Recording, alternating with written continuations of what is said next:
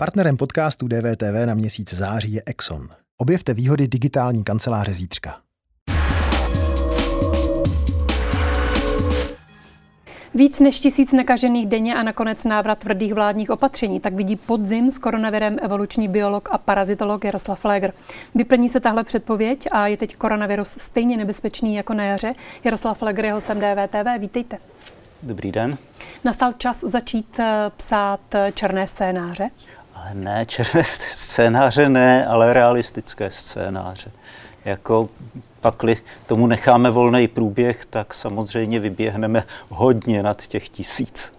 Ten váš scénář, jak jste ho před pár dny zveřejnil na Facebooku, mimo jiné zní: jestli nepřijde nic neočekávaného, tak se budou během září a října počty nově nakažených pohybovat nad tisícem. Nakonec bude muset vláda opět s velkým skřípěním zubů šlápnout na brzdu a zavést velmi bolestivé restrikce. Ostatně to samé budou dělat vlády většiny zemí. Z čeho tedy tahle vaše předpověď vychází? No, v podstatě vychází z toho, já jsem evoluční, já jsem parazitolog, takže jako průběh epidemií sleduju aspoň v té teoretické rovině už poměrně dlouho, takže tady se projevují přesně ty samé zákonitosti, takový učebnicové zákonitosti, včetně toho, že když se šlápne na brzdu, zavedou se hezký účinný protiepidemické opatření, tak stlumíme, srazíme reprodukční číslo viru prostě pod jedničku, nebo se bude točit kolem jednice. Ale v okamžiku, kdy povolíme a kdy přidáme další možnosti přenosu tomu viru, tak automaticky, samovolně stoupne, takže se bude nakažovat víc lidí a bohužel se vrátí i virulence toho viru, což jako se moc nebere v úvahu. To, že teď jako nejsou přeplněný ty nemocnice a ten, ta nemoc má poměrně jako mírnej průběh, tak to je daný tím, že, že, jsou tady, že tady byly ty protiepidemické opatření. Prostě teď byly preferované ty varianty viru, které byly na svýho hostitele hodný. Těm se vyplat, prostě viru se vyplatilo být na hostitele hodný.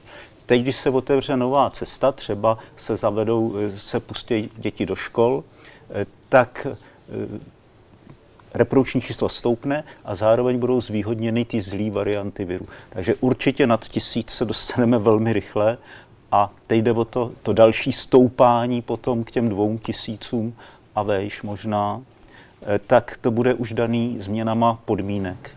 Hmm, varianty viru probereme. Kdy tedy podle vás zavřou školy? Ježiš, to já nevím, ale já, já bych typoval, že vysoké školy, většina z nich eh, jako ani neotevře. Jo, že, že ve skutečnosti, a když otevřou, tak v říjnu přejdou na distanč, distanční způsob výuky, protože tam to u spousty oborů to tam nevadí, tam je to plnohodnotné, hodnotná forma výuky. Střední školy podle mě budou velmi rychle následovat, to bude skoro stejný. Jak to bude se základníma, nevím. Doufejme, že se podaří co nejdřív, co nejdýl udržet uh, aspoň ten, ten nižší stupeň základní školy, ale myslím si, že až nastane opravdovský podzim, tak se bude muset jako něco dělat i se základníma školama. To znamená, že podle vás se konec roku bez drastických opatření neobejde? No, pakli tohle budeme považovat za drastické opatření. Jako drastické opatření jsme viděli, co bylo na jaře. To považuji za drastické opatření. A bez nich se obejdeme? Já doufám, že jo. Nebo prostě v nějaký trošku jiný formě. Bude to jiná forma, než, než to bylo předtím. Jako snad jsme se poučili. Tehdy to bylo naprosto na místě zašlápnout, protože my jsme vůbec netušili, co ten virus udělá. Jako e, stačilo, aby to reprodukční číslo tadyhle toho viru bylo e, osm, než kvůli dvanáct až šestnáct, jako prostě mají třeba některé e, běžné virózy, tak jsme, tak jsme to nezastavili. Tak to jede dál a bylo by to tragédie. Takže dobře se to tam zastavilo a dneska víme, že tohle to přímo nehrozí, že ten virus dobře reaguje na ty běžné protiepidemické opatření, takže si můžeme dovolit e, trošičku být v tomhletom volnější. Otázka je, koho třeba vy považujete za nakaženého. Ptám se proto, že například viroložka Hana Zelená v D V T V upozornila na to, že pozitivní test ještě neznamená, že jsem nemocná nebo že jsem pro někoho infekční. Hmm. Není to pak jen žonglování s nic neříkajícími čísly? No to určitě není. Koho vy považujete za nakaženého? Nakažený, eh, takhle, my nevíme, kdy se člověk... Nakažený někdy v minulosti byl určitě ten, kdo má protilátky, nebo eh, ještě lepší bylo, kdyby se mohli měřit buněčnou imunitu, ale to, to je moc nákladný a nejde to, nejde to realizovat. Mm-hmm. Takže poznáme, kdo byl nakažený. Nepoznáme, kdo ještě pořád infekční. Eh, lidi jsou strašlivě variabilní. Každý má prostě úplně jinou, uh, jinou genetickou informaci a jinak reaguje na, toho, na ten virus. Ano, většina lidí je do deseti dnů po, prostě jako po nějaký době uh, prostě už uh, nešíří ten virus. Jo, ale jako některý to můžou šířit velmi dlouho a to je zase další věc uh, té mikroevoluce toho viru. Uh, prostě teď budou Když jsme třeba teď zkrátili tu, tu karanténu z těch čtrnácti na deset mm-hmm. dnů, tak jsme automaticky jsme začali selektovat na viry, který budou mít, který budou delší dobu, jako budou hodnější možná, ale budou vylučovaný z toho lidského organismu delší dobu. Jo, takže jako myslím si, že to budeme muset zase prodloužit, ale to se musí měnit podle toho, jak zrovna teďko nereaguje ten vir. Musíme být chytřejší než on. Ptám se na, tu, na, na, na to, jak posuzujete tu nakaženost u člověka proto, že list New York Times minulý týden upozornil poznat, na poznatky vědců, které tvrdí, že standardní testy jsou skutečně příliš citlivé. Jsou hodně citlivé, takže rozeznají i nálož viru, která zkrátka nepředstavuje žádné nebezpečí pro toho, kdo ho nese, ale ani pro jeho okolí. A zmiňují tyto poznatky vědců, že ten podíl takových případů je až devadesát procent hmm. těch, kdy ten test ukáže, že v sobě vir máte, hmm. ale v takovém malém množství, že to nepředstavuje žádné nebezpečí.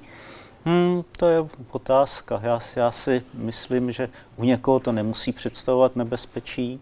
Samozřejmě jako u někoho, i když sám nese toho, má malou tu virovou mm-hmm. nálož, tak může být hrozně dlouho e, infekční. Málo infekční. Jako jo, nemusí to být, nebudou to takový ty super e, šiřitelé, prostě e, super pacienti, kteří nakazejí prostě spoustu dalších, ale může to třeba šířit i několik měsíců, si myslím. Jo, jsme strašlivě variabilní a každý ten organismus reaguje nějak jinak. Mm-hmm. Viroložka Zelená taky napsala, je nejvyšší čas začít se ke covid viru chovat stejně jako k ostatním respiračním virům, které u osob bez příznaků nikdo nemá potřebu testovat, protože to nemá žádný smysl. Proto ani nevíme a nepotřebujeme vědět, kolik lidí je aktuálně pozitivních na nějaký jiný virus a kolik jich s těmi jinými viry zemřelo. Mm. Nemá pravdu? Kdybych tady o někom řekl, hoďte na něj síť, dokud je čas, tak to by asi bylo žalovatelný, že jo? Co tím chcete říci? No, že tohle je strašně nebezpečný. Je to nesmysl tohle, jo, ale je to nebezpečný nesmysl. Za současné situace prostě tady musí být obrovská jako opatrnost. Tohle si nemůžeme dovolit. Čím, čím budeme jako bezstarostnější, tak tím dřív budeme muset šlápnout na brzdu úplně drastickým způsobem a může se stát, že během podzimu budeme muset zase stopnout ekonomický život tady. Jako je pod, když budeme brát ten virus vážně, tak je šance, že se těm nejbolestivějším opatřením e, jako vyhneme.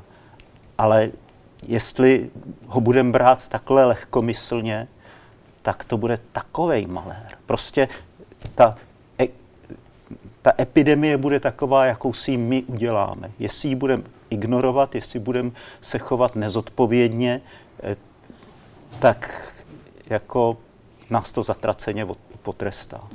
Ve svém příspěvku na Facebooku jste mě se také pochválil, že vám vaše jarní předpověď docela vyšla. Cituji. Také jsem předpověděl, že po uvolnění opatření začne rychlost přenosu viru zase stoupat a v souvislosti s tím začne stoupat i virulence, a tedy i smrtnost onemocnění. To se ale přece úplně nepotvrdilo, navzdory stoupajícím, tedy těm pozitivně testovaným, se smrtnost nezvyšuje, nebo respektive mrtvých, když to řeknu takto, přibylo jen velmi málo. Smrtnost se začne zvyšovat teďkon, až, až, na, až se začne, nejdřív se zvýší teda schopnost toho viru přenášet se, prostě najednou tady naběhne ta incidence mm-hmm. té nemoci, dostaneme se nad těch tisíc a automaticky při tadyhle tom se začne zvyšovat teda opravdu i virulence těch kmenů. Zrovna tak ještě další prostě zdroj té smrtnosti e, bude, že si sem budeme introdukovat e, virulentní kmeny z těch zemí, e, kde to nezvládli tak dobře jako my, tu, tu epidemii. Prostě z, z Ruska, e, z, z Ameriky a z podobných zemí, kde teda určitě budou mnohem virulentnější kmeny než, než u nás. Takže tady budou vznikat lokální ohniska právě tadyhle ty virulentnější uh, formy onemocnění. Jak se tohle stane? Že ten, ten kmen přes léto, nebo ta varianta toho hmm. viru je slabší a pak najednou nabývá na síle. Proč se to stane? Jakým mechanismem se to stane? Hmm. Uh, přirozeným výběrem. Uh, Vyhraje v populaci ta varianta viru, která za daných okolností nakazí co nejvíc lidí. Takže když jsou přísný eh, jako opatření, mm-hmm. eh, tak se viru vyplatí eh, o sobě nedat vědět, eh, moc neubližovat tomu svýmu nosiči a nechat ho pobíhat co nejdýl, aby nakazil co nejvíc lidí. Když jsou eh, Když nejsou opatření, jako bylo třeba e, jako na jaře, tak si může dovolit, tak jede tím takovou tou oportunistickou strategií rychle se množit co nejvíc, aby ten, aby prostě ten nakažený nakazil co nejvíc lidí, co nejrychlejc. A když je takových kmenů tam víc, tak soutěžej, který z nich v tom bude nejlepší. Takže v místě, kde je opravdu hodně velký výskyt toho viru, kde dochází k takzvaným superinfekcím, že jeden člověk je třeba nakažený najednou několika kmeny, tak tam vyhrajou úplně ty nejzlejší varianty. Jo, takže je to přirozený výběr. Tady, když jsou přísný karanténní opatření třeba, tak vyhrajou ty hodný, který o sobě nedávají moc vědět. Když nejsou opatření, vyhrávají zase ty nejzlejší. Nebo úplně nejzlejší, ne, protože ty si toho svý hostitele mm-hmm, zabijou moc brzo, ale ty zlí. Respekt citoval genetičku Emu Hotcroft, která říká, nevidíme žádný důkaz, že SARS-C o V dva zmutoval tak, aby se stal méně nebezpečný. Mutace způsobující změny v chování viru jsou velmi vzácné a i když se projevují v buněčné kultuře, neznamená to, že to tak musí být v lidském těle. Přesné vysvětlení je složitější, ale jsme si celkem jistí, že v kmenech viru, které teď kolují po světě, nejsou žádné změny, kvůli nimž by nemoc měla méně závažný průběh. Podle vás ten virus mutuje? Mutuje samozřejmě a navíc většina mutací se víc nebo míň projeví i na té virulenci a taky na té infekčnosti. Jo, to, že my nedokážeme přiřadit určitou mutaci ke změně nějakého fenotypu, tak to je daný tím, že oni ty mutace se vzájemně zastupují v těch mm-hmm. účin, v účincích. Jo, takže my to nedokážeme, hrozně špatně se něco takového určuje. Navíc je poměrně málo studií. Je, osekvenovaný jsou tisíce e, jako těch virů. To je v pořádku. Ty sekvence máme, ale my k nim nemáme přiřazenou tu virulenci. Jo, takže jako to, že nez, nemáme tuhle informaci, e, to neznamená, že, že tohle nenastává. Prostě my to nemůžeme vědět, protože tyhle studie zatím nejsou, nebo aspoň nebyly publikovány. Vy taky, když píšete Micíkovi na sítích, tak se tam pak veřejnost dočte. Z ciziny dovezeme vysoce infekční a vysoce virulentní varianty viru. Nebo u nás jsou značně ochočené varianty viru. A dále po uvolnění opatření začne řádit zlejší varianta viru. Mluvíte o variantách a mluvili jste o těch variantách vlastně i tady ve studiu, abychom tomu hmm. dobře rozuměli. Takže toto, o čem vy mluvíte, to nejsou jakoby přímo mutace, ale to jde jsou... o nálož viru? Ne, jsou to mutace. Jsou to přímo mutace. Jsou to mutace. Když říkám varianta viru, tím myslím eh, linie viru, která se od jiný liší přítomností určitých mutací. Jo. Tak mi řekněte, jak se potom jeden virus v jednom místě ochočí a v jiném rozparádí? To je dáno tou, tou přirozeností toho výběru? Přirozeným výběrem. Prostě Pardon. někde se selektujou ty hodný, protože prostě hlídáme a když někdo prostě je nemocnej, tak ho brzo chytnem, prostě vys- mm-hmm. vytrasuje ho jako epidemiologové a dají ho do, kar- do karantény. Tam, kde nic takového není, tak tyhle ty zlí varianty prosperujou a v těch místech prostě většina těch mutantů, který tam jsou, tak, tak jsou ty zlí. A, a s, v určitých těch podmínkách potom roste ta virulence. Ano. Co je to virulence? Jestli byste nám to mohl stručně říct směrem k tomu, co nás čeká na podzim. Virulence to je stop, stupeň, v jakým ten, v jakým ten parazit, v tomhle mm-hmm. případě virus, škodí svýmu hostiteli. Ono exaktně řečeno je, jak moc snižuje jeho biologickou zdatnost, ale pro, jed, pro jednoduchost si můžeme říct, jak moc mu ubližuje, jakou má, jak těžký nemoc, onemocnění vyvolá a kolik procent třeba těch hostitelů zabije. To je virulence. Tak abych tomu ještě úplně dobře rozuměla, co na podzim bude mít vliv na to, že se ochočený virus, tak hmm, jak ho vidíme no. teď, podle vás stane tou zlejší variantou? E, to, že mu Umožňujeme, umožníme mnohem účinněji se šířit. Prostě to, že otevřeme školy a najednou z tý, z, od toho jednoho nemocného se to přeš, může dostat na, já nevím, osm, třeba i víc žáků v té škole, dostane se to do osmi rodin a tam to přenesou ty rodiče třeba nebo to do dalších kolektivů, tak to strašně zvedne to reprodukční číslo toho viru. Takže najednou když jeden virus bude mít šanci nakazit hodně dalších hostitelů, tak tam budou zase vyhrávat ty zlý varianty. Mm-hmm. A souvisí to i s náloží viru? Je pravda to, že když je to explozivní ten výskyt, tak ten vir zkrátka v sobě nese větší nálož? No, virová nálož, jako, jde o to, kolik se hodně, ta vážnost mm-hmm. té nemoce závisí i na tom, kolik těch virů se do organismu dostalo. No, takže opravdu to bude další malér jako podzimu, ale ne hned v té první fázi. V podstatě, až se začneme víc zdržovat uvnitř místností, zejména uvnitř klimatizovaných místností a vytápěných místností, tak tam je mnohem sušší vzduch. A aerosol, když mluvíme, nebo když, nedej bože, kejchnem, což jako ten virus si zařídí, aby jsme kejchli. To není, že kejcháme z vlastní vůle. Tohle v podstatě ty paraziti, co se šířejí aerosolem, si zařídí, aby jsme kejchli. Tak ten aerosol, který vznikne, tak v té suché místnosti se odpařuje. Ty částice, ty kapénky jsou menší a menší, až v podstatě nemají ani ten vodnej obal. Ale vydržejí ve vzduchu mnohem díl, tím, že jsou tak malí, tak se tam vznášejí dlouho.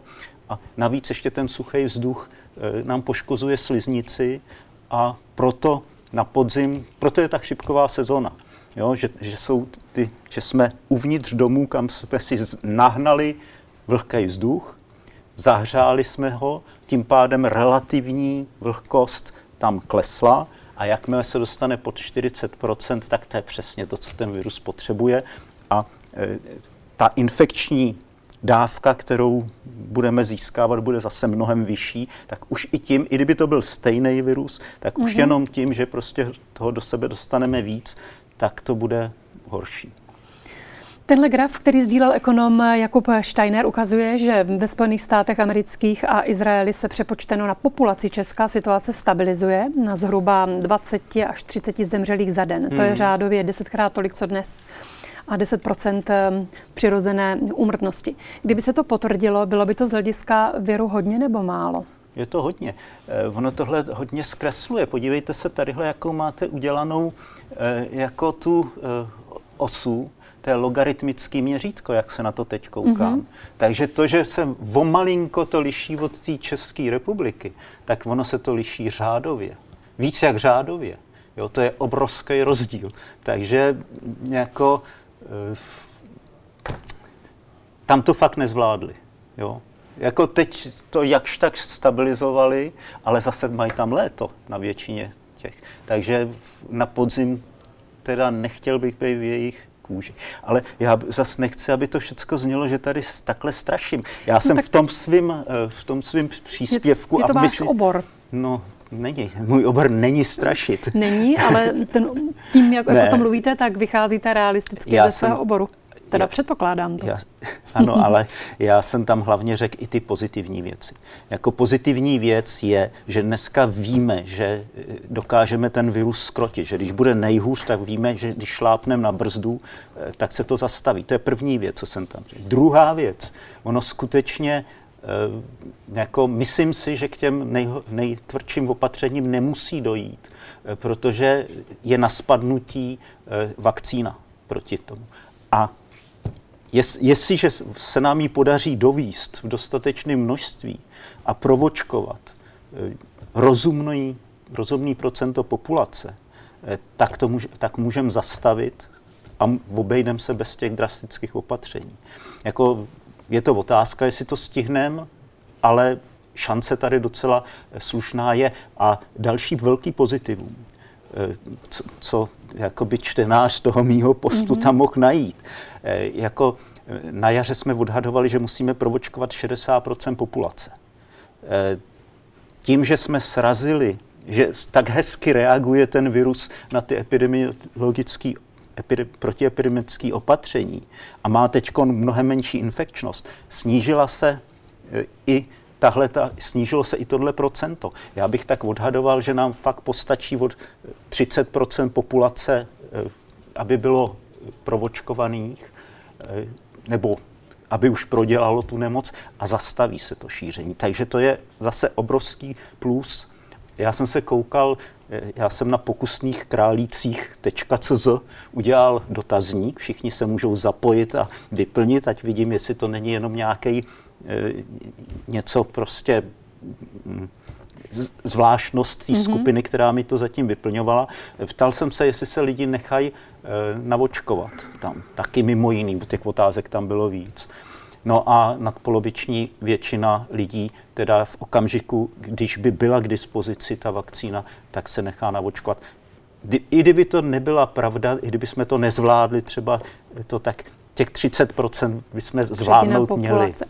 A podle vás tedy, pokud by lidé byli disciplinovaní a hmm. pokud by se dařilo aspoň ta částečná opatření nějak hmm. dodržovat a pokud bychom um, zvládli nosit roušky, tak tím, tím se oddálí to případné ano. uzavírání třeba škol ano, přesně. a další restriktivní opatření? Přesně. Je to až takto postaveno? Přesně. Čím Protože ona, one, pardon, ona onemocněla už i hlavní hygienička Armila Rážová. To je takové hmm. signifikantní. Jo, jo. To už možná máme úplně všichni. Možná, že to někoho jako trošičku probudí tadyhle to. No.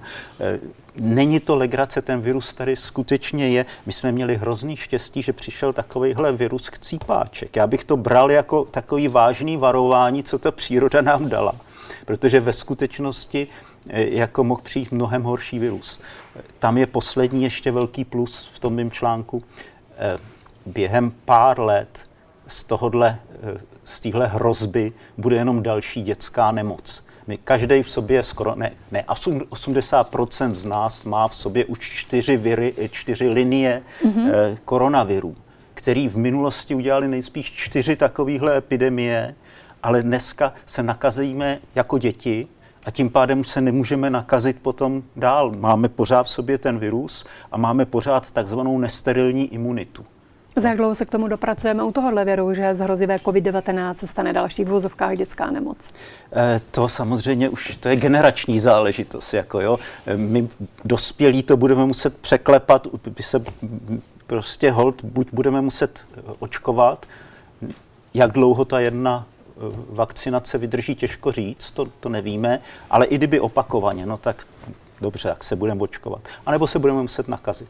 A nejspíš něco podobného. Prostě tu a tam dostaneme třeba tak nízkou dávku, že ani e, neonemocníme. Jo? Ale prostě promoří se to. Ale e, takový to nechat to promořovat teďkon, e, nebo než kvůli to, co vyváděli některý, v některých státech jako na jaře, no to byl hazard úplně neskutečný. A to by To, za to bychom zaplatili obrovským množství, obrovským množstvím životů a ekonomiku by to taky položilo. Prostě to promořování musí být v okamžiku, až tady bude ta vakcína. Příští rok to neskončí. E, jestli bude dost vakcíny, tak věřím, že příští rok na podzim už nám bude hej. Na jaře se bojím, že ne. Já vám moc děkuji za rozhovor, za váš názor. Díky za návštěvu D V T V. Naschledanou. Naschledanou.